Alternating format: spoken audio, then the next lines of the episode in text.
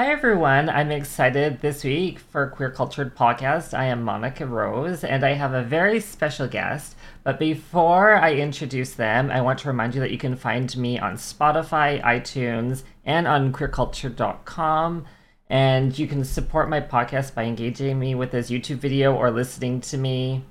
Um, or you can also support us on Patreon. And this week we're going to be discussing the queer experience, the trans experience, the queer history and education, and so much more. And without further ado, here is Dawn.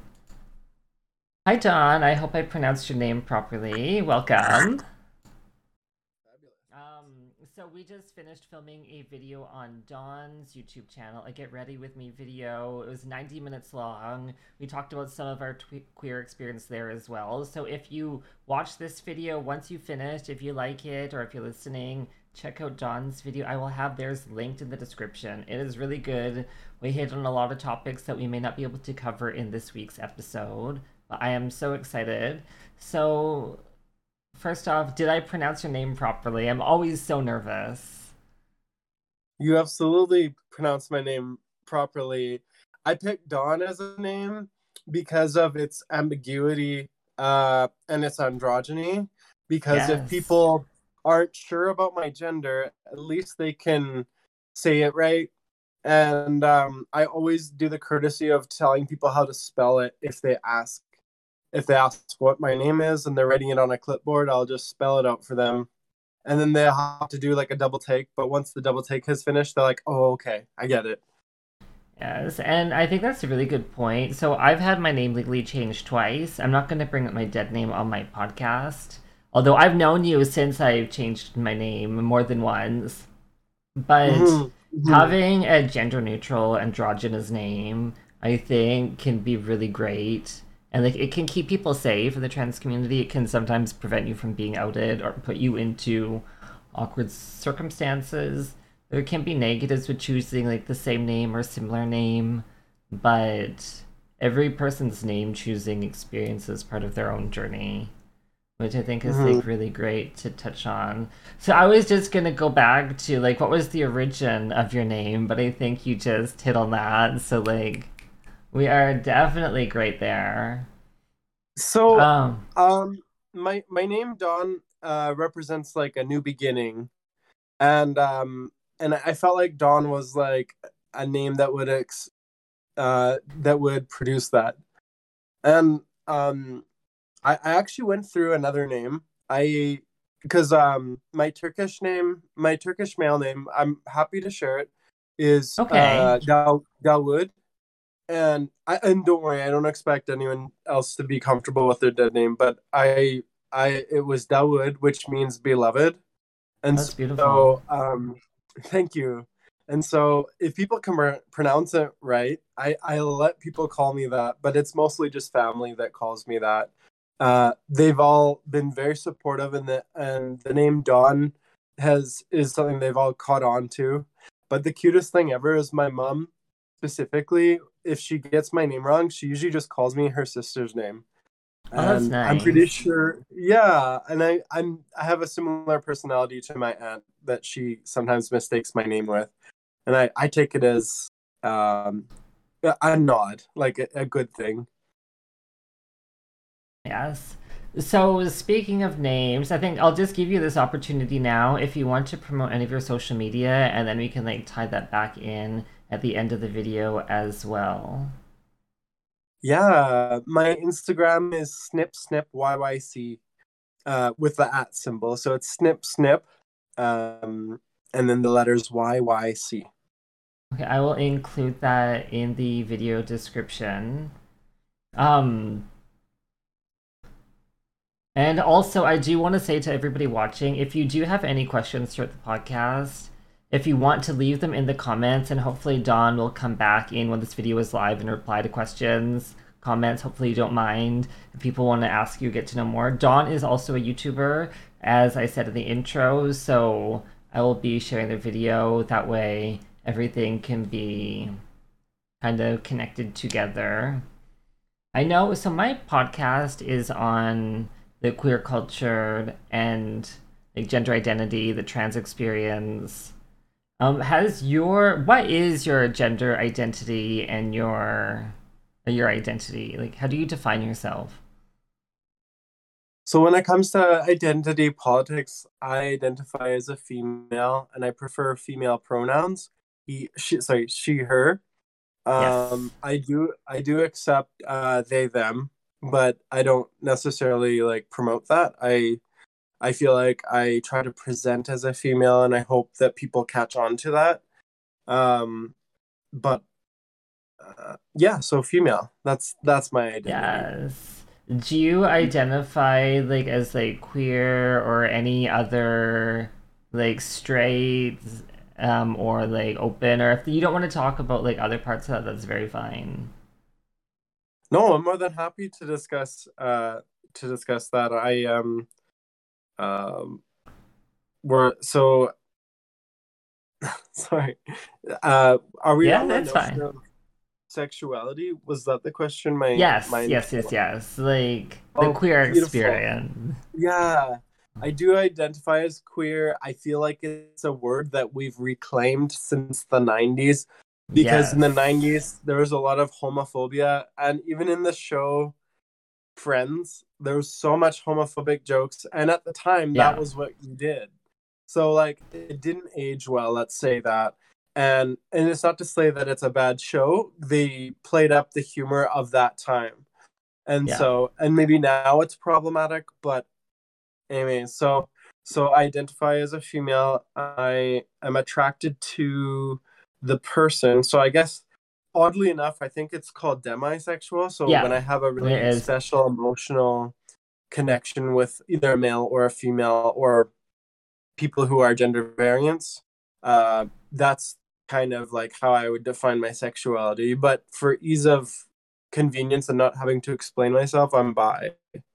Okay, that's like this is like one of the reasons like in like the trans community, like for me, like I represent a lot of the trans community. Not all of it, but like I'm very trans. And a lot of people take our experience and just assume that all trans females are straight or only attracted to men or only there to please men. So it's nice that you brought in other points of view for that as well because what I just described like being non straight I think is like a very big misconception in the trans community. And like mm-hmm. I've even had someone commenting last week on my YouTube channel to be like can you talk about that and it's like that's something that's like really important to highlight and not just my own experience but other people's experience too have you has your like gender identity being trans ever given you any obstacles or problems like in your day-to-day life yeah, I'm hitting with uh, these hard questions. I love it. Monica, I welcome it. It is gorgeous. I'm happy to answer. Um, definitely, I think being a human, we're we're automatically subject to problems. Um, but everyone's problems probably take form in slightly different shapes and and so on. Um, so yes. I've kind of, in a sense, like feeling like a female on the inside has kind of complicated some things in my life but not in a way that you'd expect, not in a bad way. That's but, interesting. Um, yeah. So like, uh, the way that I take care of my body and my face, the way that um, uh, all the cleaning rituals and hygienic rituals that I do, um, all all these things contribute to um like a completely different life than when I lived as a male. And so uh, has it presented obstacles? Absolutely. Um, I'm definitely. I'm gonna be real. I am high maintenance. I I take a yes. lot of care. Everything from head to toe. My hair, my feet, even like I have a lot of stuff that I do for my feet and and things self-care like that. is important. Yeah, and so self care is time consuming, and I love it, and it's also expensive, and I love it. Yeah. And uh, so so um I guess sometimes it's problematic if I it like say I'm I actually have one of the coolest families. I've I sort of splooshed my gender identity onto them and and they just kind of got used to it. Like I I know that a lot of trans people what they prefer to do is um move to a different city and start fresh. Yes, And I I did respect that. I did that. Yeah. And that's brave, it's scary, and it's I give all the kudos to everyone who's done that, especially Monica. That's amazing. I took some really big risks when I was coming out, and I was like, if I'm going to live my authentic life, then I Mhm. want to have a backup plan. So if something does not go as well, like I have a very supportive, inclusive family. I didn't know how supportive they were at the time because they had a lot of people telling me in my ear that bad things happen to queer people, and I believed them. So, like, I Mhm. when I told my family that I came out I came out as queer or I came out as gay before I came out as trans and my family supported me with open arms but and my family also helped finance some of my transition related costs but there was an unknown that I didn't know with my family and I was like well if they don't support me or if they kick me out at least I live on my own and I'm in school I'm in university so it's like if you disown me, which is I think most trans people's biggest fear, hmm it's not a loss to me because I'm independent and I was really academic in school so that I could make that happen. And like that was like something, but I know not everybody has those cases. And I, dr- I dread the day that I have that interview with someone that's like, I was kicked out, I was homeless, and like, because that is also a very real side of what has happened, especially for people that came out 10, 15, 20, 20 years ago. So I guess, Mhm. like, when did you start your self discovery, like finding out who you were? Um so so when I discovered who I felt on the inside and the time in which I was ready to make some substantial changes was in 2010. Um I I think there was probably some foresight along the way suggesting that um, I felt like a female. Uh, in high school, I would wear cover up because I had uh, a brutal case of acne. And my mom was the sweetest, and she's like, You can use my cover up. And really, what it was was a tinted moisturizer to be specific, but it actually gave me like a lot of confidence. And then I started to dabble more. I remember buying my first lip balm was from MAC Cosmetics, and it had sunscreen in it and a vanilla scent. They don't have it anymore, but it was really popular in the time. Uh, and then, um, uh, anyway, so like when I was in high school, all these girls would come to school with like really interesting makeup and the kind of makeup that you can really detect, like a bright red lip, um, like things that really are eye popping. And they were just playing around, they were just learning. And I remember being so curious about it. Like, what makeup lines do you wear? Wh- Why do you wear it? How do you wear it? Uh, where can I get some? Will you show me? Like, I was always a makeup curious person. And so I ended up falling into makeup school in Vancouver, British Columbia. And one of the one of the tasks at hand was um, the the makeup the makeup instructor wanted me to look dead in the mirror, like straight ahead, so that she could analyze the face. And that was really the moment in time I felt like I feel like I'm a girl on the inside, or a woman, a female. And um and the words that my instructor said were when it comes time to learning drag makeup, David is not too far. And so that was like the moment in time where I'm like, Oh, okay, I feel like the one. And uh, yeah, so like it was a big lesson to learn, but I'm glad that I learned it at the age I did. Uh, I was 19 years old when I felt that transgender feeling. And um, I felt like it was appropriate actually because um, I was slightly an adult, like adult yes. enough to make a decision. Because um, if I was 15 years old, which is ideal, uh, like younger is better, and be like before puberty, yeah. like your genetic mm-hmm. puberty. I mean, and so uh, I'm just I'm just grateful that I waited till I was 19 because people can be really bad bullies in high school. Oh, completely. Yeah, and there's always scapegoats and low hanging fruit in high school, and I really didn't want to perpetuate that. I wanted to wait until I was like more an adult and out of that toxic um, high school mentality. I think part of like the trans people, like I know, and even like a lot of queer people, like some of yeah. like there's a lot of self preservation in our community for like what we can do to like keep ourselves safe. And like there's like job discrimination, there's safety, there's like social injustice, there's legal injustice, there's like a lot of like forces like coming towards and like going against what like trans people face on like a regular basis.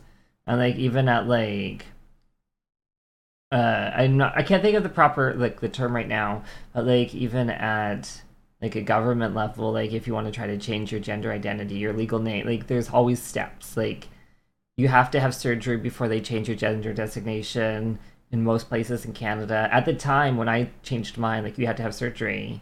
And then i helped get that changed but like when you grow up in a system that's telling you no every step of the way, to overcome that, to be like you can choose yourself for once, it's like it makes so much sense why we're in a situation where you have to wait till like you finish high school because everything that you've seen and experienced up until that point is telling you no.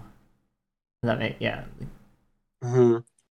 Yeah. Make that you you have to rise above a lot of challenges and a lot of shortcomings and there will be disappointments i think one of the hardest parts about being trans is the limitations of what hormones can do for you. And what i mean by that is it won't really feminize a voice most of the time.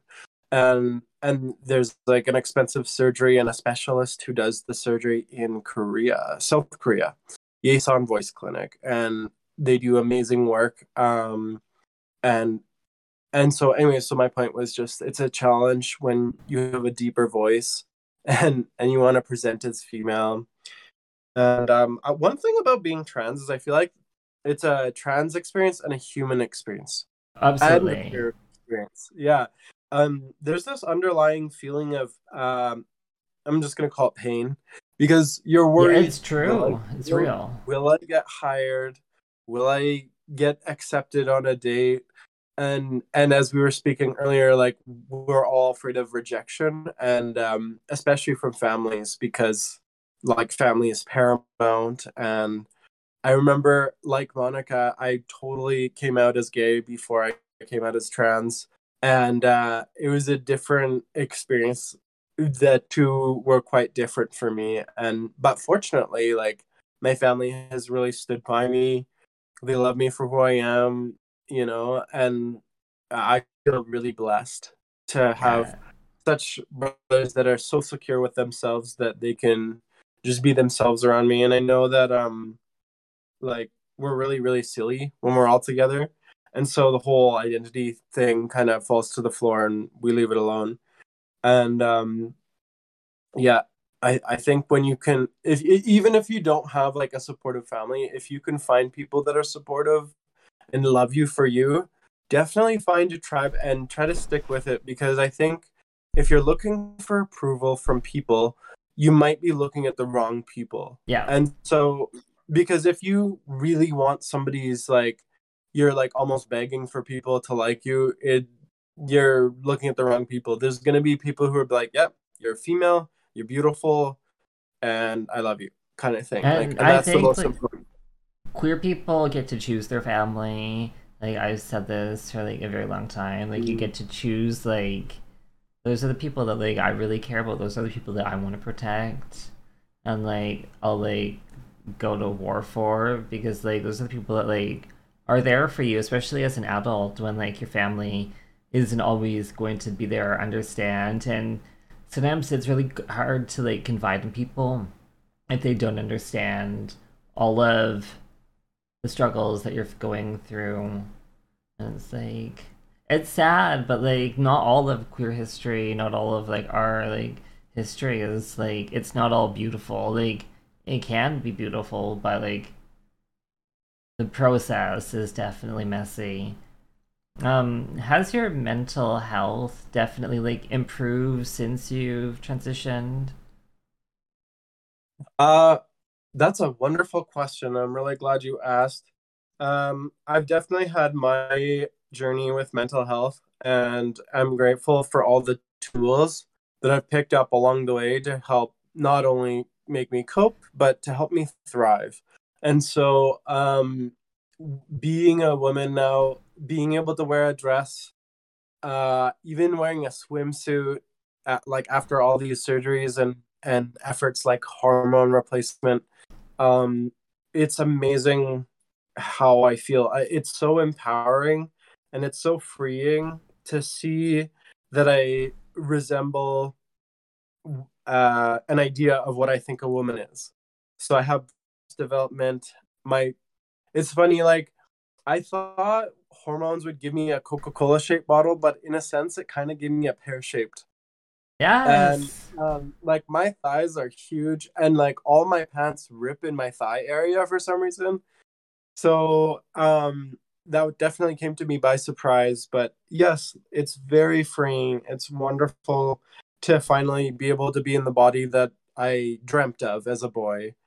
And I look back on Facebook, they have this thing called memories, and I'll see p- photographs of me as a young boy, and I'm just like, who is that? like, that's not even the same person anymore. So, yeah. Does you looking at like photos of your past, like, is that like a positive or a negative experience for you? Because I know some people hate it. Like, they absolutely, like, if you say my dead name, if you show me photos, it's like people will go to war. Is that like, how is that experience for you? Honestly, um, I kind of see it for what it is. Like, it's not really my fault that um I happen to be male previously. So, but um I don't know. I don't feel really embarrassed by the the baby photos of me or like you know growing up as like a young boy.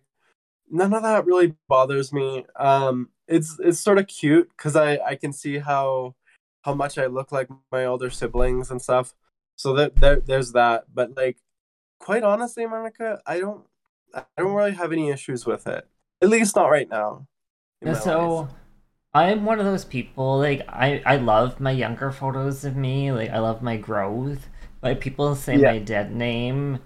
I mean, sometimes, like, I, like, I often, like, I forget my dead name. But if someone yeah. from my past dead names me, it's mm-hmm. at the point I'm out of my transition, it's out of a malicious intent, and I don't yeah. have room for that. But, like, if someone, mm-hmm. if I'm at the park and someone has the same name as me and they yell that old name, I won't flinch. I won't look over. Like it's not me. Like it doesn't make it doesn't get a response.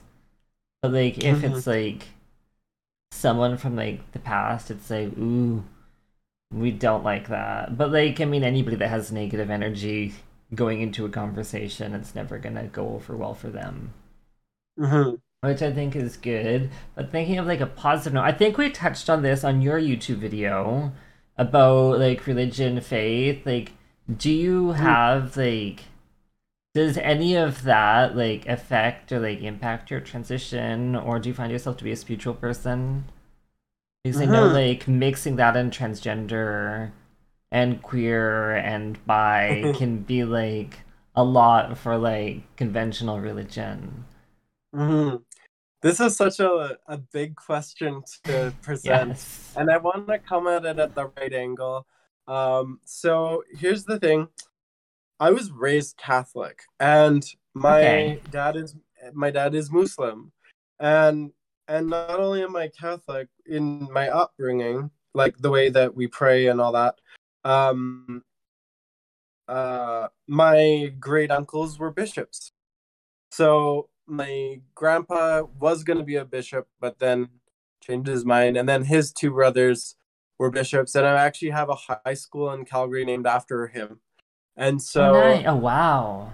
Yeah. So I kind of feel like I have like an ancestral line of, of people who were religious or spiritual. Um, so I do I will admit I have a spiritual side and I even have a religious side, which is rare to hear. Most of my friends are pretty agnostic or atheist, and and I respect that. That's totally fine. Um, but um, uh, on the spiritual path, I practice something called Vedic meditation. So it's an ancient practice from India, and where you meditate 20 minutes in the morning and 20 minutes in the evening, and you get assigned a, a mantra and not only nice. are you assigned a mantra from a special teacher, but you're not allowed to say the mantra to anyone ever. It's part of the sacredness of the practice. And then That's interesting. This, yeah, this doesn't quite pair with that, but it, I make it work.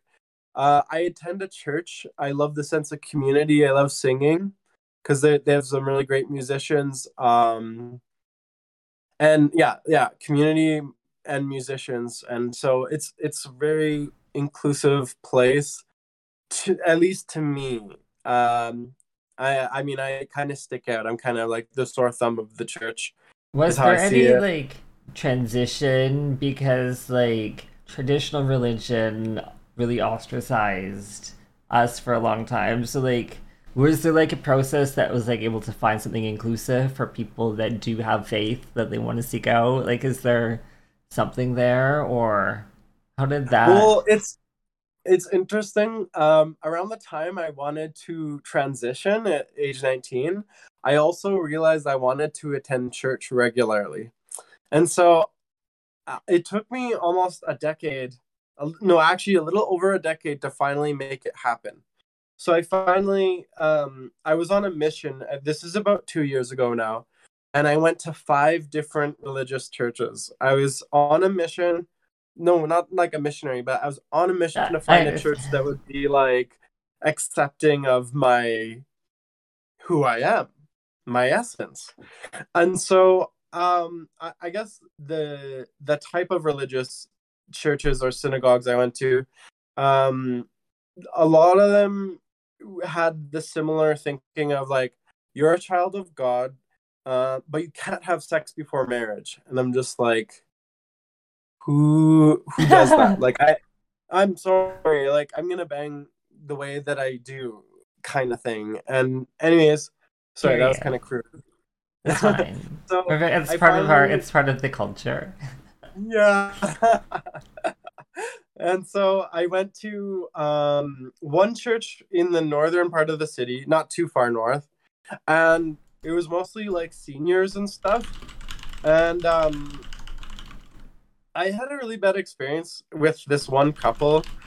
Um, they were a much older couple, and and that's fine. Um, and they offered they were really welcoming at first, and then they kind of like created a lot of excuses. Uh, so they would they would be really sweet in person, and then they would take it all back at a later date. And then um, I actually oh, I don't like that. Yeah, I went to another church and they were super accepting. Um, in terms of the sermon, I don't really remember much of what they were talking about it. I I don't know if I really vibed with it, but they were the sweetest people. They uh, included me in a women's group. Uh, we had desserts after women's group, but like they were really cool. But their their place of worship was in the deep south, like really deep south of Calgary, and I was like, I don't drive, so it wasn't really practical. Even with our transit system, no offense to the transit system, but like there's no way I could wake up on a Sunday and get my butt down like a 40 minute drive, but on a bus sort of thing. Not happening, not realistic, at least not now. Um, and then I went to a couple like Catholic churches because I figured, well, I was raised Catholic, maybe maybe the Catholic parish is where I'm supposed to be. And then, um, like I was saying, like I'm a child of God, but like I'm not allowed to have sex before marriage. and I just have to be honest with myself. That's not that's not practical. Like that's not happening for me. Um. Anyway, so I was at my very wits end, and after the fourth church, I see one last church, and um, they were so sweet to me, and they still are. And I've had a few, you know, I've had some interesting experiences there, but uh, everything seems to work out. And at first, uh, like I feel celebrated there. Like I feel supported and connected, and um, yeah like and the thing about church is like it's a way to have community yeah it's a way to have third party objective advice because they know you kind of on a superficial level but not necessarily on an intimate right away yeah and so i really adore that i because like when you're at work you have your work crew if you're in school you have your school friends and so but if you're not really working a lot or or schooling a lot it's nice to have a community and i find that the parish that I'm with, it they're really really awesome people to me, and that's kind of like bottom line. Sorry, that was long winded. I know. I think I'm gonna point off on like a few different things there. I think for yeah. like queer people, trans people, and even people in general, it's always good to get like non biased advice in your life, whether it's on relationships, spirituality, or mm-hmm. religion, like ethics, like conflicts, like getting feedback from people that you don't necessarily see in your day to day life is really excellent because you see it through a different lens. And if something gets you really worked up, if you have people in your circle that maybe have like malicious intent, they might not necessarily tell you what you need to hear and they tell you what you want to mm. hear and it's really good to have people in your life that tell you what you need to hear because like that can take people down really dark paths and i do also want to know to the people listening to the people watching and also if you're interested in being a guest on our podcast queerculture.com i have like an interview set questions like there's a questionnaire on my website that you can fill out and it'll tell you how to become a guest. And on my questionnaire that I have, I do have a set of questions and topics for my podcast of things that I do and I don't talk about because I don't want to get into situations with people to be like, oh, don't talk about this, don't talk about this. Like that way. So, like, if I'm asking like invasive questions, like, we've already reviewed the questions and topics because I know not everybody's like, oh, I would love to be here and hang out with you, but they don't want to talk about religion. I don't talk about religion with everybody because of like differences or politics because that's so I just want to add that if someone's like, wow, Monica's really going in on all of these questions, I don't want someone to be like, oh no, like what's going on? Like, why are you saying that? So like I do want to say that these questions have been kind of filtered before I ask them. So like there's like no surprises. So like we know what we're not talking about today. And if you want to know what that is, you see it. No, I'm kidding, I'm teasing. But I do have like a few more questions, and I'm super excited. Thank you again for being here. And let's go back on to like my next set. Um, have you found like has like me oh wait because you mentioned that you lived in two different places in Canada. So British like for people that aren't familiar with Canada, it is a pretty liberal country. Um, sometimes it like switches to being a bit conservative. The province in Canada that you live in is a red state, red province, or it's very conservative. British Columbia is. I kind of like we have like Canada is like really interesting. So for like we have multiple political parties. Like we have like liberals, we have which would be kind of like the Democrats. We have Republicans, or like conservatives, which would be like Republicans. We have New Democratic Party, which is kind of they're kind of a little bit left. Then we have like a few smaller independent parties. And British Columbia is an orange province, the last time I checked, which is a little bit more left to center. Toronto, where I live, is also an orange city, but it's a red province, if that makes sense. But how have you found living in British Columbia versus Alberta. For people that are trans that may think, I want to move to a new city, which one would you recommend for those people? Oh, I love this question. Um, the thing is, I can't speak on behalf of like different provinces. I can only speak on my own anecdotal experience. Yeah. And it would it, it can be a bit limiting because um the time I lived in Vancouver was quite short. So I feel like I don't have an extensive way to like review comparing uh, where I live in Calgary to Vancouver.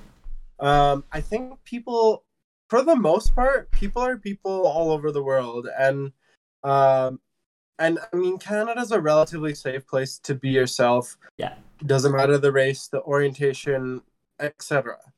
Uh, when I lived in Vancouver, I was basically presenting as a gay guy. And what I mean by that is like I was kind of experimenting a little bit. Like I was wearing high waisted tights and I would wear wigs and I would um yeah, like really embellish in like androgyny and girly things. That's just how I like to be. And this is slightly before I started my transition, I should mention. And I actually had a bit of some homophobic experiences. Once was in the elevator of my um I was in an elevator of the condo I was living in, and uh, there was this couple. It was a girl and a guy, and they were on the same elevator as me. And this guy was like, you could tell he was fuming. He was like, "Oh, I shouldn't have said the f word," but you know, like I, will bleep like, that out. Yeah, thank, thanks, Monica. I appreciate that. and I shouldn't have. I yeah. That's fine. So. That's part of the queer experience. experience. Yeah. and then um, I think I was going to a free concert downtown during the Olympics. And so um, I can't even remember the artist who was performing, but I was in a big lineup. And the, some of the people who were surrounding me at the lineup, I was by myself. Uh, it was a little scary and dis disarming or whatever the word is. And um, yeah, so I had a few homophobic experiences over in Vancouver, but keep in mind I was presenting kind of experimentally, so maybe that's what set people off. And then um, in Calgary, I have had some homophobic responses as well as transphobic, but um, uh, to a lesser degree, I find. And um, the culture of Vancouver is so different from the culture of Calgary, I find. Um, on the Canada line, which is like an underground magnetic electric train, um, people are quiet. Like people keep to themselves. They're like in their own world. Whereas in Calgary, if you catch a bus, you'll see people talking. You'll see the bus driver talking to uh, a patient, patient, a person on the bus, or you'll see like a senior talking to the people behind them. And like I think Calgary and Alberta is known for its friendliness, and I would definitely endorse that. Like I think it's a pretty friendly place overall. Uh, but also keep in mind, uh, even though it's a big, big enough city, uh, there's definitely crime that can happen downtown, and I try not to spend too much time downtown because there is a quite a bit of riffraff there. That is the crime. Is the crime based on like identity, like hate crime, or is it more like drug or probably more like drug based okay. things like yeah like i think um i mean i feel really bad for people who are struggling with addiction because yeah that's all they ever want that's all they ever want and they're willing to go to any extent even breaking their character like lying or stealing or you know threatening people anything just to get what a hit addiction whatever it is mm-hmm very painful. It's really there's also a lot of like um it's sad when like mental health like addiction also interjects with like the queer community because like mm-hmm. that is like it's really painful to see because like we have so many struggles just existing that it becomes like in addition to like one struggle it's like it's compounding. It's like, okay, like you have to do with like mental health, and then it's self-destructive behavior. That's like you just want everybody to like be their best versions of themselves. and like some people don't have a full deck to start out, and it's so much harder for them. Mhm. And it's so sad. Well, like our Um, our hill to climb as a trans person is steep enough already, but to to add insult to injury, being homeless or having an addiction while being trans, like that only exacerbates everything. Every problem gets slightly worse, and and then it compounds, like you're saying. Um, it, it does definitely break my heart when I have uh, trans people being rejected by their family or not even accepted at their workplace like when people get laid off and and it's based on something as uh, basic as our uh, our gender identity um it is heartbreaking to see that like And I feel that people always know if you're being discriminated against because of your identity or because of your privilege or lack of privilege. And like it's it's sad. Um so one thing that I wanted to like point out because to like different user experience in different parts of Canada and the world for future guests was your st- because you talked about like your medical transition like was that easy for you to get access to information to start to go through that process? When you're like i'm trans i want to do the next step for me. Was that Mhm. easy like to find information for that?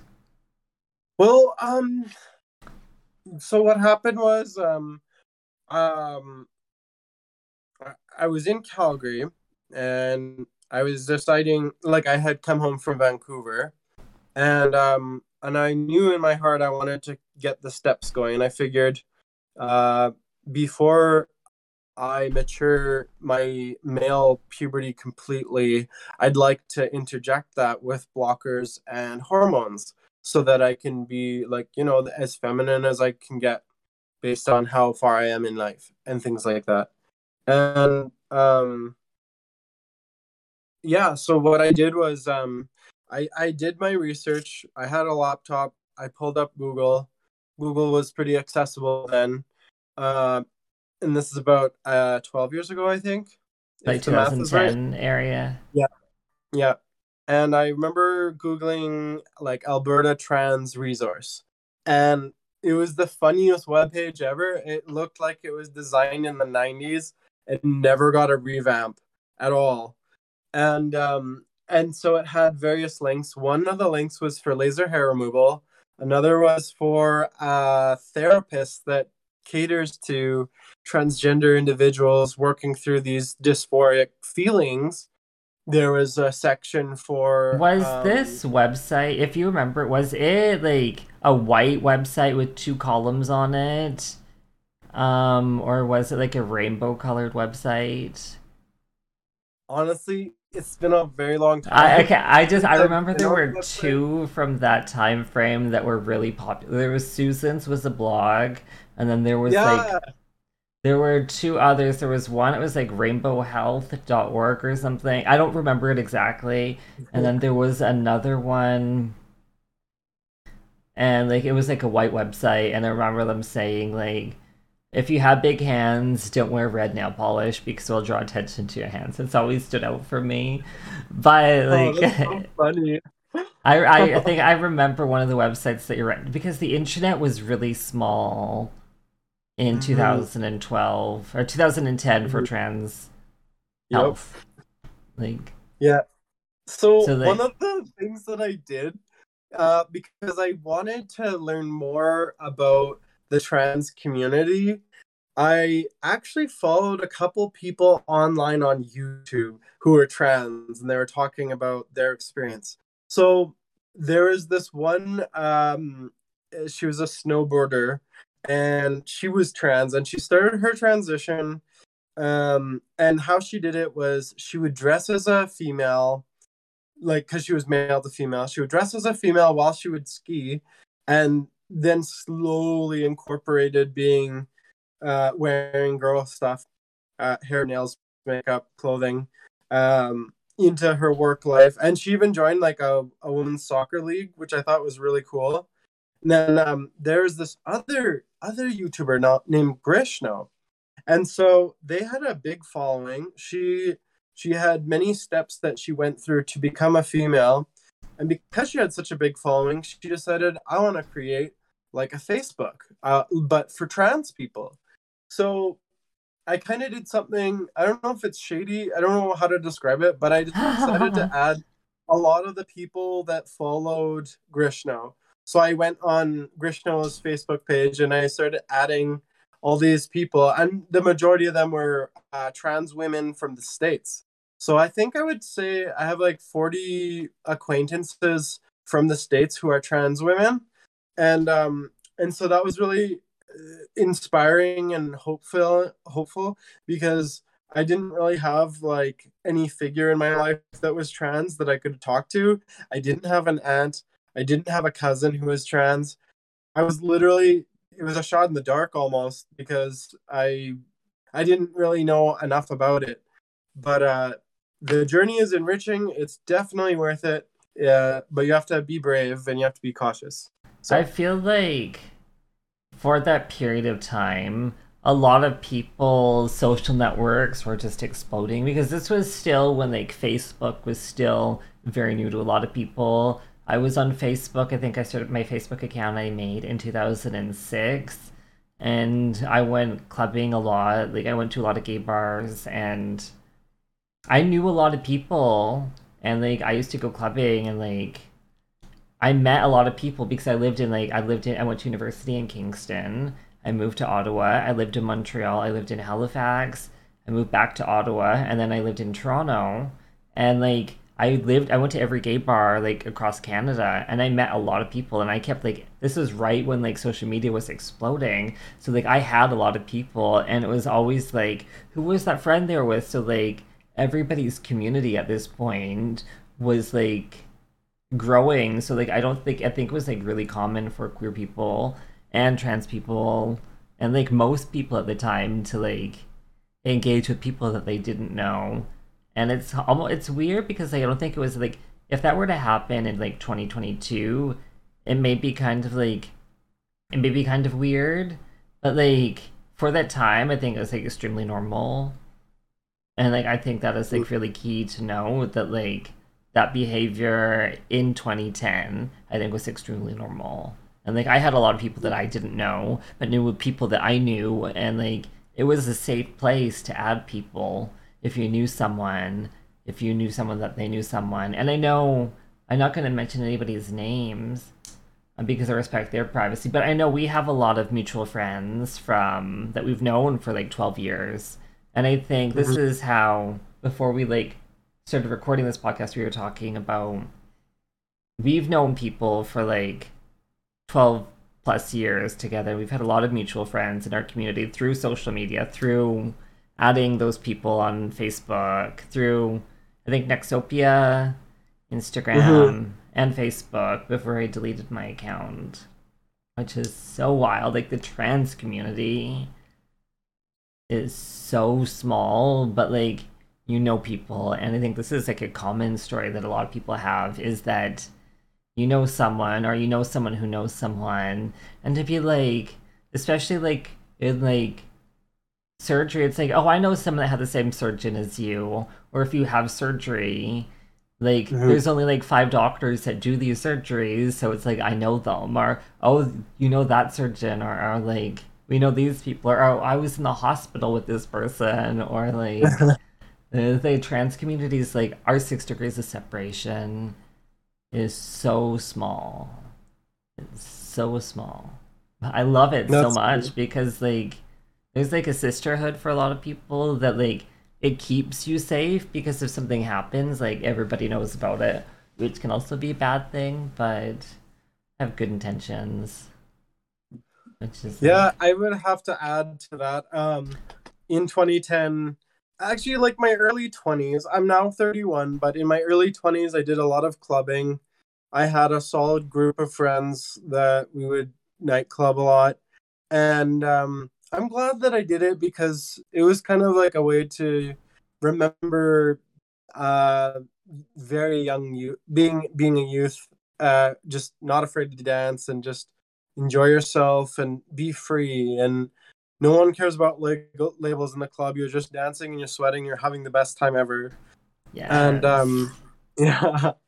So it's it's a very um it, it's kind of the hub in terms of like the um, the queer culture in Calgary. I think there's a lot of queers that don't love the nightclub aspect, and so like I I don't know like when I first started going to this nightclub in Calgary, there were probably like ten regulars, and like it kind of felt like that was like the main people in Calgary that were that were out that were queer, and um, I don't know. I feel I feel like queers we have our we have each other, uh, which is super critical, and um, but also I feel like we're more integrated. Like I think like. Mm if we came out in the 90s, Monica, I feel like there'd be this sort of shock value aspect of our transition, but because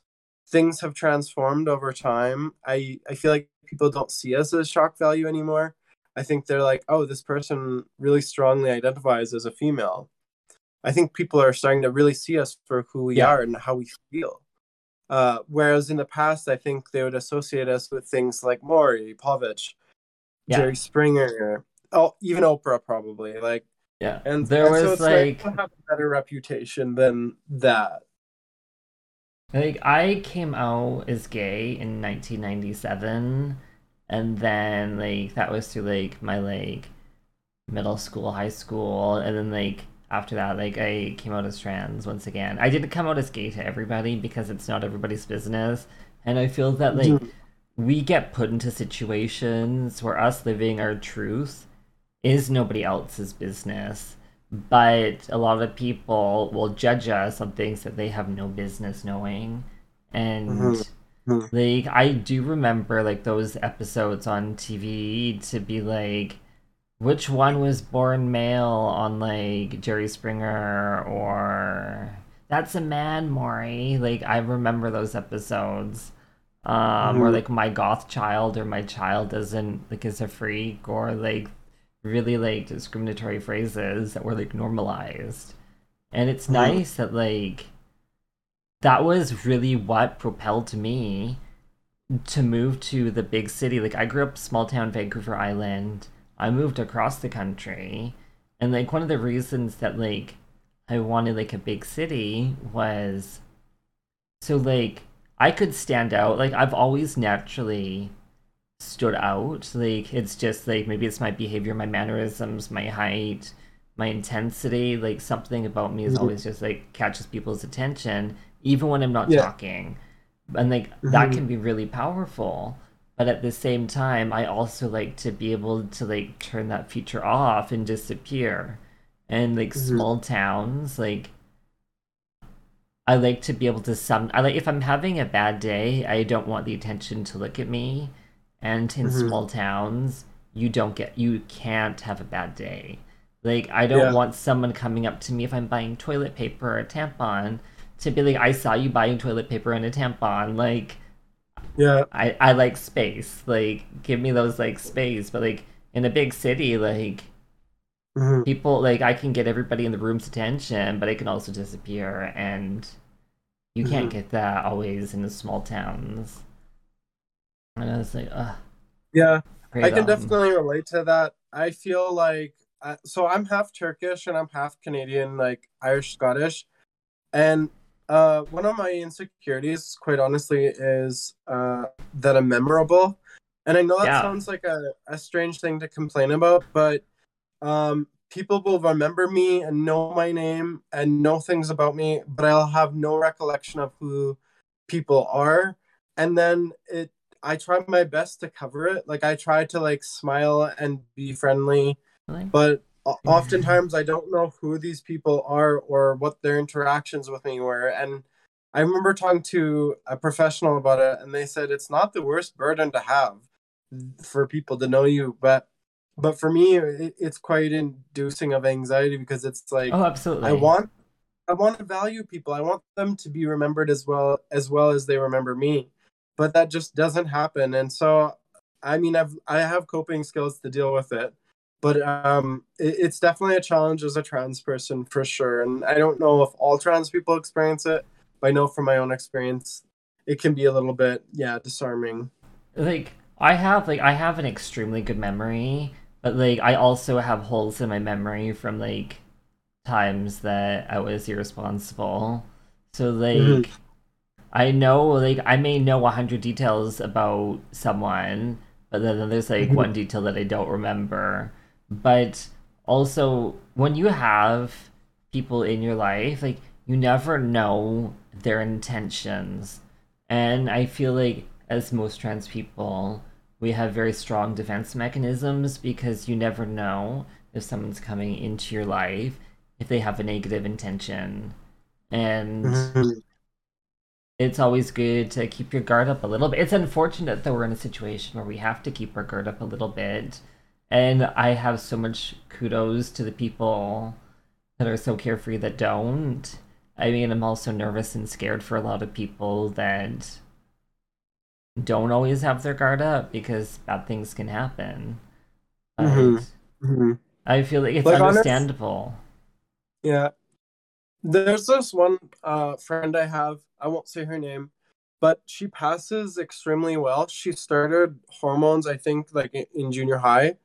And so, uh, and like she's undergone surgery and she's one of the loveliest people ever. But one thing that kind of like one of the things I kind of worry about her is that if she ever discloses if she's trans to like people she's hanging out with and stuff, that it might backfire. And like she's super passing, like to a degree that you can't really detect, which is a goal that I think a lot of trans people we like to have. Like we want to pass. And so, uh, in my view, she really passes well because she started the hormones young and, and everything like that. But I just hope that like she's not subject to people's assholishness simply because of her past or something she has no control over, which is like her biology. Like it's not her fault she came into the world with the the genetic code that she did. Yeah. And so I'm gonna touch on two things there. First, the reason mm-hmm. why, if people are listening to this podcast and they're wondering like why we're not saying names, I'm, it's not my job or Don's job. We're not going to be outing anybody as trans, like that. It can be like really malicious and dangerous to people. I may have some of these people on in the future on my podcast that I could go back on and be like, yes, I actually like was talking about you on season two, episode one, but and I can draw that connection in the future. But for right now, keeping certain people's names in the trans community's names like out of headlines, I think is like it can put people in bad situations. I mean, all as far as like there's like also for people that aren't aware, being stealth in the trans community is kind of a term or phrase where people don't know that the person is transgender and I think like something like for people like from my own experience, some people don't know that I'm trans I mean, when they hear my voice, sometimes it gives it away, sometimes it doesn't. But like it can be a blessing and a curse because it brings up a lot of questions that people want to ask that you don't always have to answer, but there is it can be very dark for people in situations when people get mad at you for not disclosing despite like the only people that like I'll say this now on a standard day-to-day life the only people that need to know what gender what surgeries you've had what your body looks like are your doctors and your intimate other beyond mm-hmm. that it's not my janitor's job it's not the bus driver's job it's not the taxi driver's job it's not my dentist's job to know that i'm trans like i'm there mm-hmm. for a service and like that doesn't matter to anybody else but like a lot of people get mad over things mm-hmm. that like are not their business and when it's even on like a social level, it's like me being trans does not affect anything else at the table. But a lot of people will get mad if that's a conversation.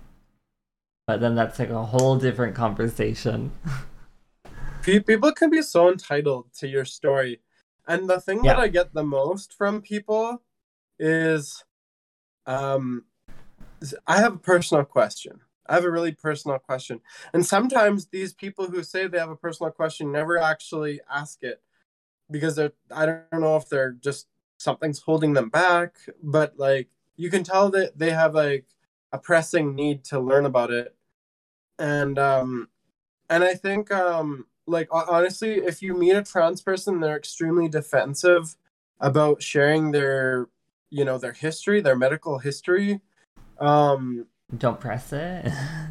yeah, like and then like but there's going to be open people who are trans and there's going to be people who are less open as trans and and just leave it at that like i'm like it's it's basically yeah like you said it's just your intimate others n- need to know and as well as your doctors or medical mm-hmm. professionals. 100% and i think i wish like... i knew that when i started because then i wouldn't really have to explain myself all the time to people like but that's okay.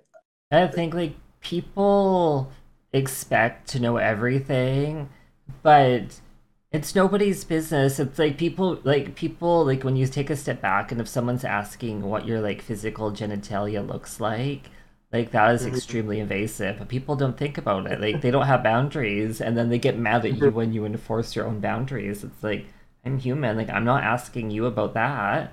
Like I don't need to mm-hmm. see it. Mind you, people want to know about mine. I send them to my YouTube channel to be like, here you go. And like that's sort of like I take those conversations. Yeah. But what's really interesting is there are generally there's people that sometimes fish for information. There's like the curious cats that do it. Some people that want to know more in more information about your experience may also be like eggs, like they may see themselves as trans and they don't know how to go about transitioning, so they're very curious. And then there's also people that fetishize trans people and I've had I remember it was like years ago I was assaulted by someone physically because I had surgery.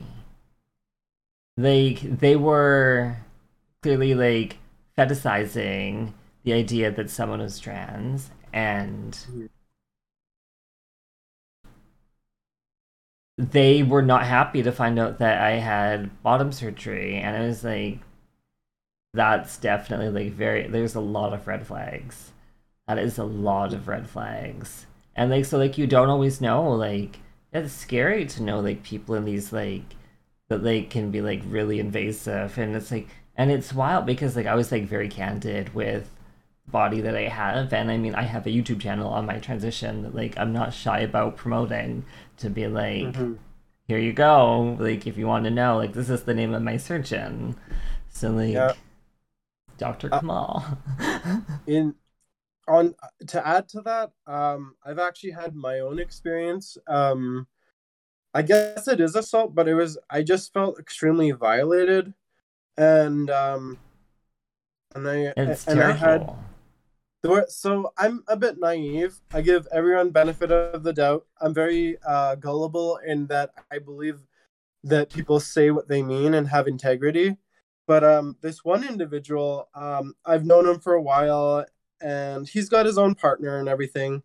And um, uh, I was I went over to his house because we were gonna uh, devein shrimp, and we were gonna make a, a kind of a, a nice dinner.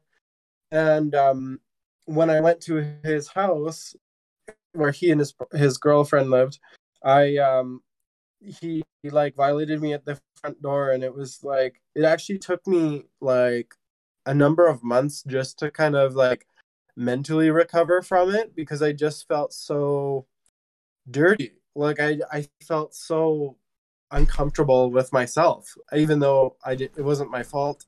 And so I had to remove him from medias. I had to report him to my school because he was a regular person who attended the, the school. Um, like a, as a as a patient, like he wanted his hair done, and I was in hair school. So, yeah, sometimes things get messy, and people are entitled and they feel like they're entitled to your body and knowing everything about it. Uh, like it's one thing to be open and be like, yeah, this is my journey and these are the steps I take. But it's another to for being harassed about it and being told, you must tell me what you have down there. You must tell me what steps you've taken and things like that. So and especially yeah. going back to that, because as you said earlier, that you're bi in that sense. So, like, there's a lot of sense of entitlement that someone that may not even be a gender that you're attracted to mm-hmm. assumes that you were their property. And yeah. I think that is like, I do want to applaud you that I think you took the right steps to report it because mm-hmm. there's a lot of stuff that happens that doesn't get reported. And one of the benefits mm-hmm. to reporting certain situations is that if these, it could prevent it from happening to other people if it's happened to them in the past, like maybe like maybe they have a warrant for their arrest and you just like alerted the police to their location um mm-hmm. it can like change security. If there's like enough calls for this kind of situation happening it can also draw more attention to police in these areas of the city where something like this can happen. And i feel like and it can also prevent it from happening to other people. I know that's not always like our responsibility to protect other people but it's those like small micro changes that help can have a huge impact. And i mean it can be like really hard because you know the trans community has had a lot of like there can be a lot of aggression with the police in like some places because they haven't always been allies for the trans community. But mm-hmm. that is not necessarily a topic that needs to be done on this podcast. Um i will take a minute. I feel like we only have like 30 minutes left of the podcast of like questions if you still have time and I also do want to take a minute to shout out my sponsor of this podcast. It's my Patreon. All of the people that support my Patreon help to make it actually a reality. And if I hit my regular goals, I will be able to pay and support future guests because that's how I keep my internet on. And I want to thank you all for being here and supporting me. And let's get back into the podcast. Yes. Okay, so now I have some like less trans related questions. But what is something related to your occupation that you wish more people knew? Um, would it be okay if um, uh, I added one more thing? Uh, absolutely. previous discussion. Yes, absolutely, absolutely. So, as a bisexual transgender woman, post-op, I find that on dating apps specifically that mm-hmm. it's actually almost fetishized. Not yeah. not necessarily trans alone or bi alone, but together it, it's like a turn on for certain kinds of men. Um yeah. and probably women too, but for now just just the men and they'll be like, "Oh, you like women too?" Like, "Oh, that's so hot."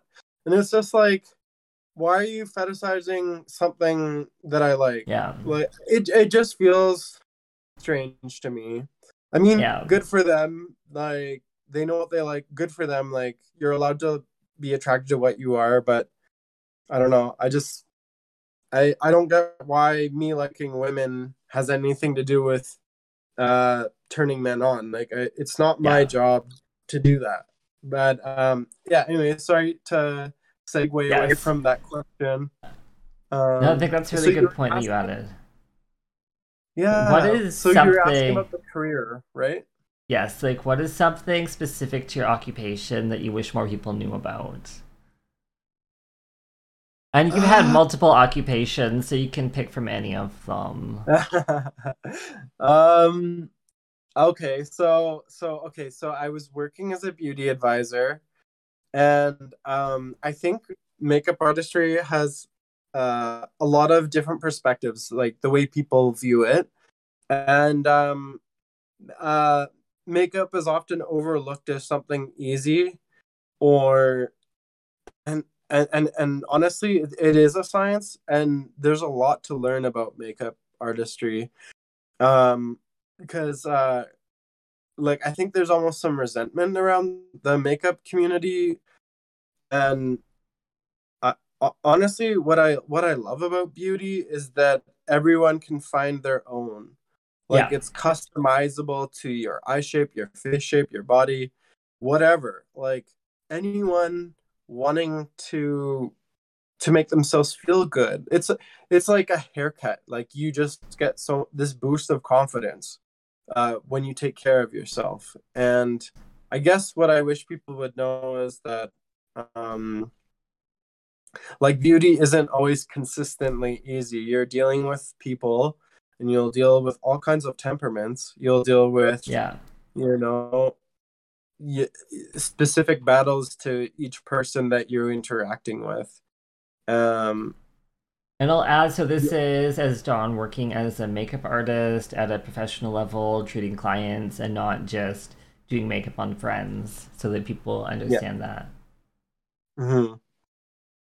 Like I can relate to that so much. Like it's like the one thing I talked about this on one of my first podcast episodes is cleaning your makeup brushes, like cleaning products, like like makeup sanitization is so important. Like cleaning brushes, cleaning tools, having tools, even if your work provides them, like that is like a constant, like especially in the middle of the pandemic, like you have to keep that stuff clean.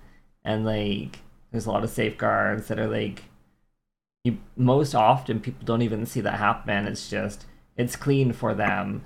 I'm not necessarily talking about like the aisles of like a makeup store that has like 500 people an hour in like testing things. and more talking like the mm-hmm. intimate settings of doing makeup on like people that is like very. Mm-hmm.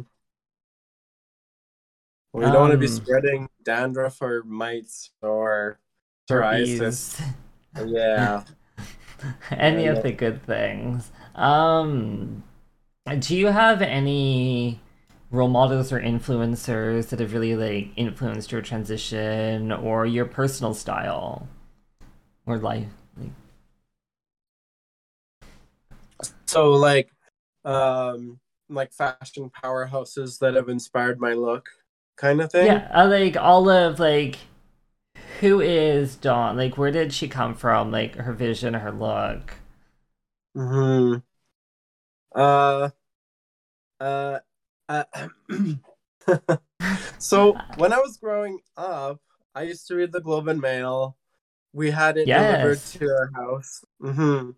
Uh, one of the benefits of Globe and Mail is that it's a not not a government run organization, so there's no mm. bias politically.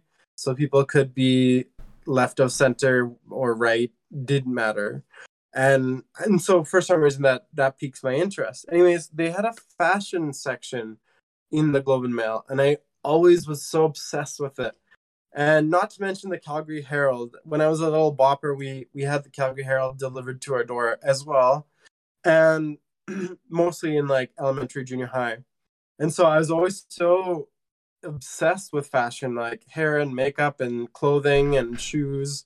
Like I always wanted to like just like soak it all in kind of thing. And um so yeah, no, it's funny. I, I was going to a school that had like four thousand people, I think. Um Oh wow, so that's a huge very, school. It, yeah, it was a massive school in the downtown core. And uh and one of the students was actually an international supermodel and i remember wow. meeting her and she was like so full of herself but i ate it up i thought it was cool i'm like yeah you go girl like work that confidence and uh, so she was like traveling the world doing modeling and stuff while being in high school um so anyways and then um uh there's another publication called Avenue Magazine, and I'm pretty sure it's Albertan, and I'm pretty sure it's Calgarian. Um, and they have um, uh, they have this one section about fashion, and they would mix really, really inexpensive items with humongously expensive items. So Oh, I love be wearing that. like they'd be wearing like a twelve hundred dollar t shirt and have like a five dollar bracelet or something. Or like I don't know, and I just loved how ridiculous it was. It was like fashion is about fashion, it's not about the price point, it's about the look. And um I try I mean I'm a hypocrite, but I try not to wear brands and stuff because I find that then they wear you. And then you're Yeah. not representing the look, you're not resent, representing the pattern, you're basically advertising for some company. And I mean, look at me, I'm a, I'm a hypocrite. I've got like the book I was ah. featured in, and I'm wearing the t shirt for it, kind of thing. So, so yeah, like I'm hypocritical, but I, I love fashion and I have since I was very young and I wish I had people I looked up to. I know that um, the person who created Joe Fresh for Superstore, and uh, he also worked for Banana Republic. I don't remember his name, but out of all the people, that's one of my influences. And last but not least, D Squared. So there's okay, this. I remember them. Yeah, I I want to tell more of the story of D Squared, but it's been a while since I've read about them.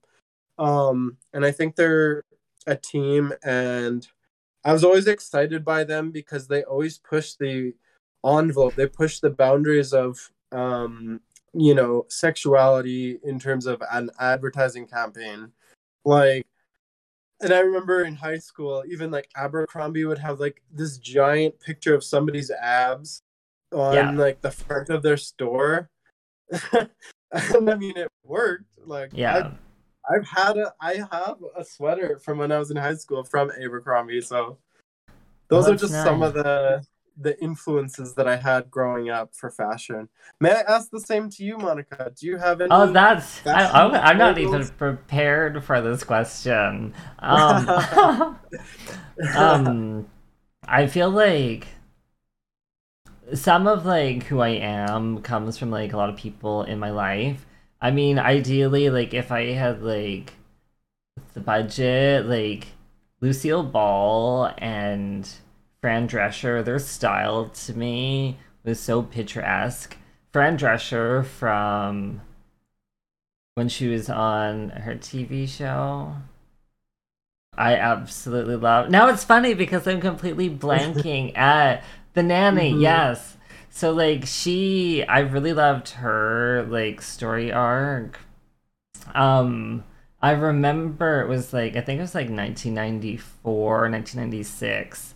There was an episode of The Nanny and they're like who has a gay pride parade in the middle of a Calvin Klein billboard opening and they were standing on the subway. it was in the introduction of this movie and at this point like I didn't know how like how entertaining that would be and Mhm. like I thought that was like that to me because like she was like really smart but she was like really funny and like she just made things happen but she had this like look to her that was like very picturesque and like it was like there was so many layers of what she looked like that I was like oh this is like really cool um Mhm. I think like that was something that like I really took apart.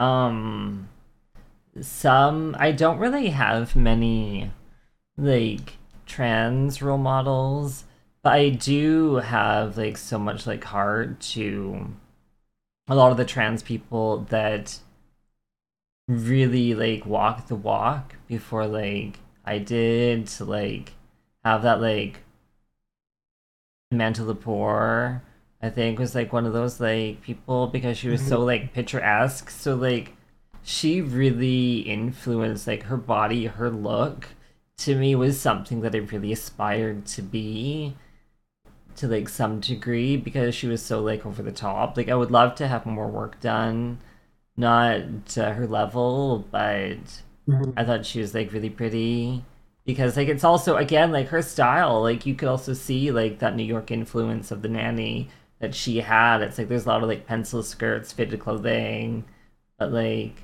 so well done that it looks kind of like classy in like a way that like I really like but like it's not like it's not like it, to me, like I'm sad because like my own answer to like what inspires me is like so small.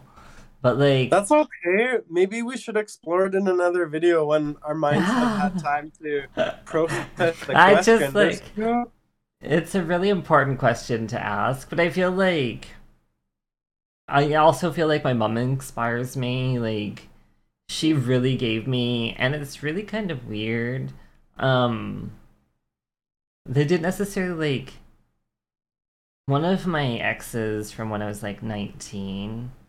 Um, they were really meticulous about how they lived, and like I was still like developing my behaviors and my like routines, and they were so meticulous with everything they did, like from like cleaning to organizing to like absolutely if like if I thought of like five ways to do something, they would think of 20. And like their Mm. level of like everything that they would do would be like 200%.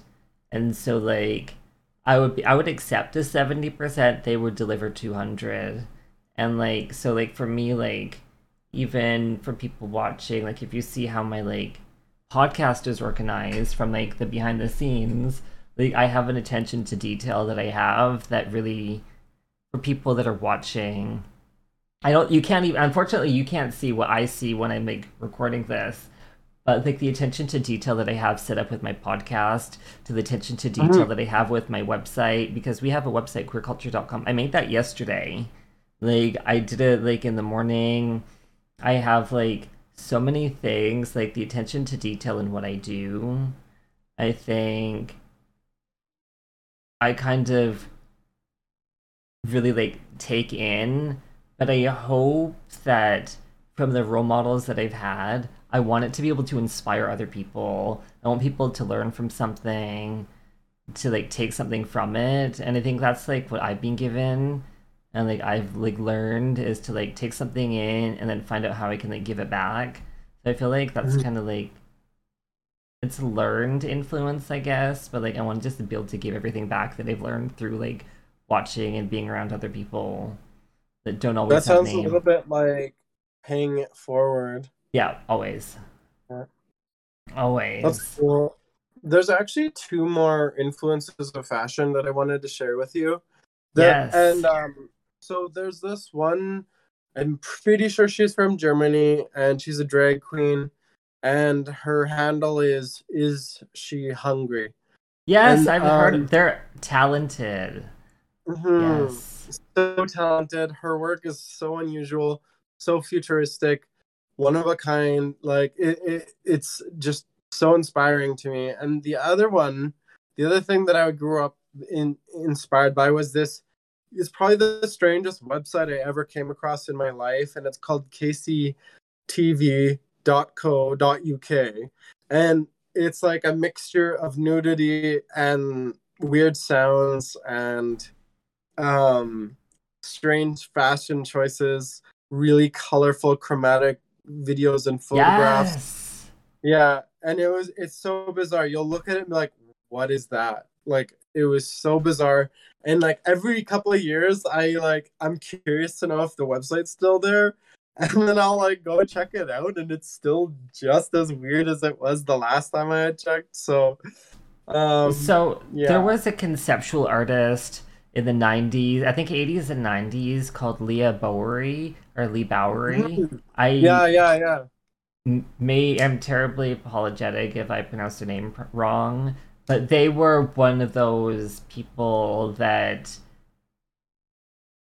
they were around in the era of like party monster and like a new york club kid but i also think they were also from like england or like they had a very interesting story that i'm not fully familiar with but Yeah. they had very avant-garde pieces looks they did a lot of performance art as well and like they i don't even know how they identified but Mhm. they had very unique pieces and were like very strong influence on like queer culture in the early days like Mhm. 80s 90s Mhm. which did you, are, you were familiar with them as well i believe yes Yeah, Leigh Bowery. Sadly, I'm gonna be real. I only heard of Leigh Bowery from RuPaul's Drag Race. Yeah. Um, I don't actually have any recollection previously to watching RuPaul's Drag Race, so I'm not the best person to ask. But definitely the concepts concepts that they created are so similar to the the website I was telling you about. Uh, definitely uh, European club kid vibe. Yeah. Strange, bizarre, Yeah. but avant-garde, futuristic, cool, those kinds of things. Yeah. Yes. So, if my memory is right, RuPaul's Drag Race, one of like the famous drag queens that was around at the same time as RuPaul was named Lady Bunny, and they Yeah. did Wigstock, which was, and I think it was in New York. I think it was like a wig style drag event, and I think it was in like the '90s or the Yeah. something like that. And I think Leigh Bowery was one of the performers at that event. And there Mhm. may be footage on YouTube of them doing some of their performance pieces, which is so cool. But I love that like couture, club kid, avant garde, elegant, but like makes you look, makes you like change your perspective on situations, like which I think is really cool. Um, yeah, me too. What is one thing that you wish was free? Oh, like Yeah, transition ju- related or just um, in- just just in life, transition life. so I have so I have two propositions. One is a little bit left socialist, and one is just personal. So I'll start with the personal one. The the one thing I wish was free, and I, I- I know the expression is like you give an inch and they take a mile, but I really wish that uh, breast augmentation for male to females in Canada was free, because the top surgery for the opposite is free, meaning like tax paid. Yeah, Um, and so I really wish that breast, because I think I'm not saying that breast would magically turn me into this feminine goddess, but I feel like it would help.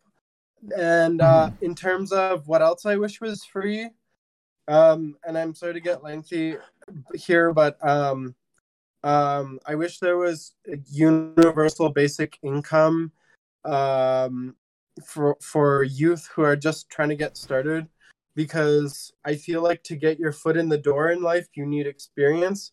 But if you don't have experience, like it's this catch twenty two. So Yeah. I, I guess what I'm saying is I. It's not that I'm trying to promote like my political platform or something like that. I just mean I see my friends struggle with money. I see them struggle with trying to save and move forward. I see them struggle even if they're working full time trying to buy some kind of condo and i just wish there was like a universal basic income so people don't have to like freak out when they get lose their job Yeah. freak out when they are you know laid off or whatever. And it's just uh, that's those are the two things i wish was oh, I agree. that i wish was accommodated for. I- Also- also one last little thing is education. I know that's a messy subject but i Oh, really I- wish post-secondary was funded. I I mean um paid for by taxpayers. I agreed to that as well. And like, if you're lucky, we do have student loans, but you still have to pay those Mhm. back, and they usually don't cover the full cost of your education. It's like it gives you like Mhm. 70 percent, and then you still have to do like your Mhm. cost of living on top of that. And if you go abroad for your education, then like you are in a lot of trouble. yeah I'm just gonna and then there's the interest too like yeah. you don't just get a student loan the loan you pay a lot of interest. So like the government is making lots of money off of the people who are trying to better Yeah. themselves academically and career wise too. So i don't know or at least just get rid of the interest on on the loans. Like let Yeah. people learn. Don't like I- give people reasons not to educate themselves you know I do have, I think, three more questions before I end my podcast. So we're almost there. Oh. I also want to thank all the people that are listening on Spotify or Google. And if you want to find me online after you listen to it, I'm on queercultured.com if you get lost and want to try to find me.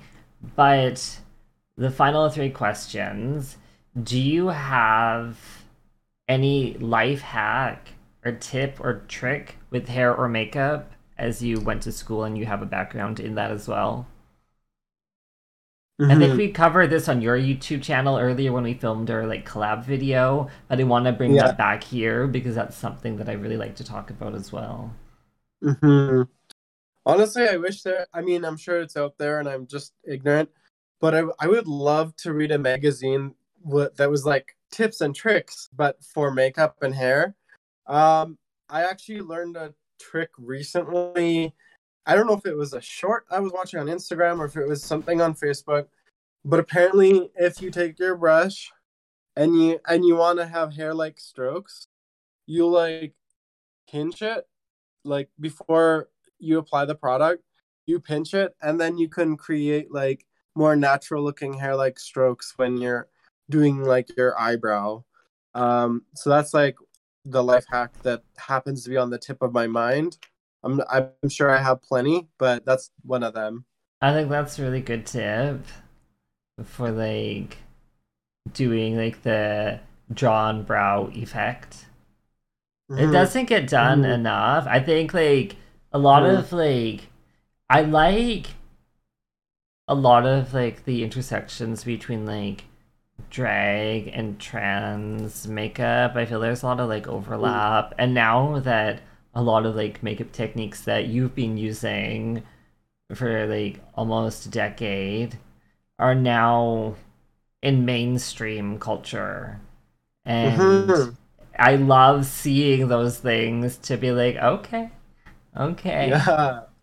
I it love feels that. Good. Even even some seeing something as simple as a snatched nose where people apply highlighter to the very top yeah. ridge of the nostril, the nose. Sorry, like I I get excited by things like that because it means that like people are immersed in culture. They're interested in them in how we are as a collective. The other hack, it's not really a hack, but it's kind of more of like uh, me putting my foot down. I think sunscreen is one of the best things you can do for yourself because the reason why I have um, motivation for it because my grandma used to get skin cancer on her face and she had to get like pieces of her face cut out you know from yes. from getting sun cancer so like my biggest hack of all hair makeup and skin is or fragrance even is to wear sunscreen yes. because you it's not fun to have your face numbed and then cut open and all that kind of fun stuff so definitely wear sunscreen is kind of yeah. like a priority. And I think people think that's only for summer or by no. the pool, but it's like no, just just every day. you can. I'm going to chime in and also say that wearing sunscreen is not only for white people. I don't know who needs to mm-hmm. hear this, but all skin colors, all ethnicities, need to wear sunscreen. And if someone's like i have melanin i don't need sunscreen. You do. Like everybody mm-hmm. does. Like it's a common misconception and yeah. i feel bad for people who refuse to wear sunscreen because they think they don't need it.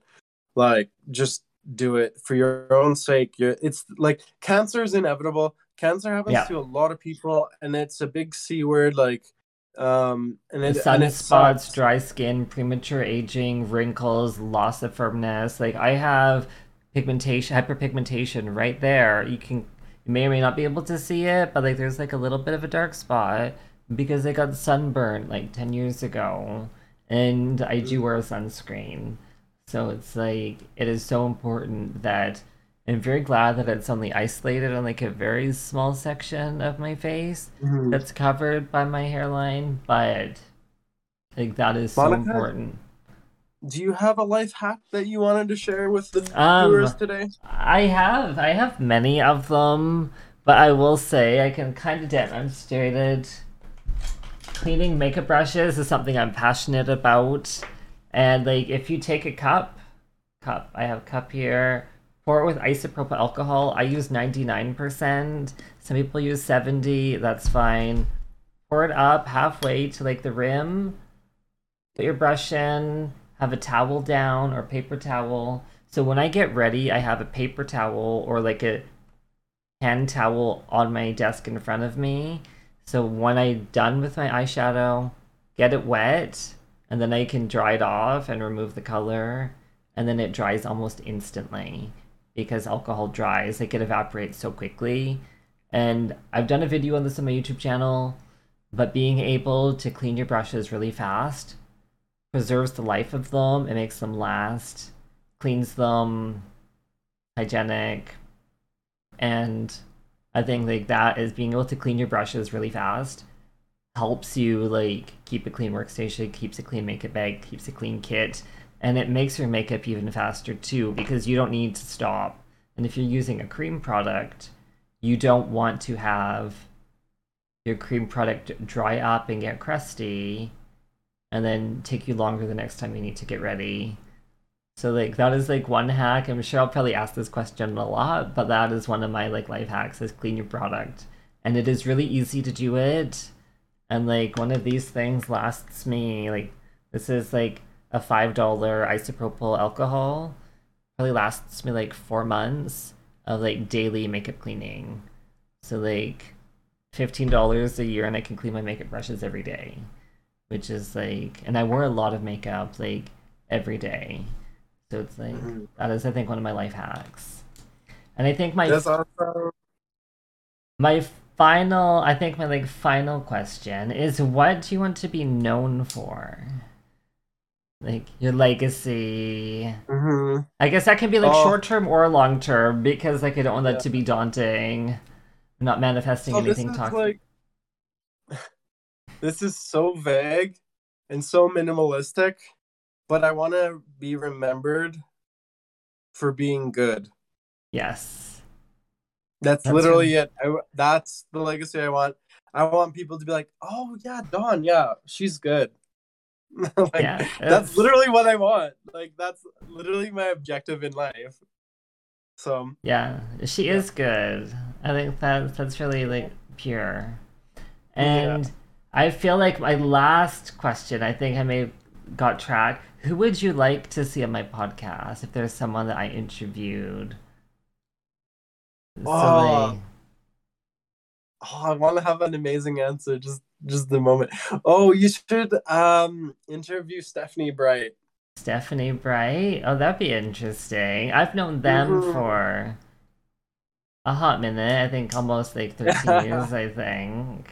I think I think we know each other through Stephen. Oh, sorry, uh, Stephanie, Stephanie Bright. Bright. Yes. Yeah. They're beautiful. Because I think she's done she's done well for herself. She's a comedian and has a channel and everything. Made some steps as a woman. So I think yes. that'd be kind of cool. It'd be nice to see some like a different perspective, like you presenting Stephanie Bright. Like I think that would be really neat to see. Oh, that'd be interesting. And or then... Miss Damon. Or Miss Damon. Maybe that may happen as well. Um, I think that is all of my questions for this interview. And in the future, you may come back if you like and go over a few oh. questions. Maybe we'll have some things. Like, usually when I'm done recording, I always go back and I'm like, I forgot to ask this question. I forgot to ask this question, and I want to talk about this or I want to go deeper in this. But again, thank you so much for being here. And hopefully you'll be around when this video goes live to reply to people in the comments if there are any. Hopefully there are lots. And mm-hmm. I will have your YouTube and your socials linked in the video description. Thank you so much for your time. And I'm just going to finish off. And yeah, perfect. So just one moment. And I want to thank everybody for being here, for watching me, for listening to this podcast, supporting me on YouTube. And if you're watching on Spotify, I hope you liked it. We're still learning some of our audio issues, and hopefully you enjoyed. And we will be back next week with another podcast. If you want to be a future guest, go to our website, queercultured.com. And if you're watching on YouTube, comment in the description, go to our website. And thank you to all of our Patreon supporters for supporting me and making this podcast possible. Your contributions on Patreon make me be able to do what I do. So thank you so much for being here. And until my next video, bye for now.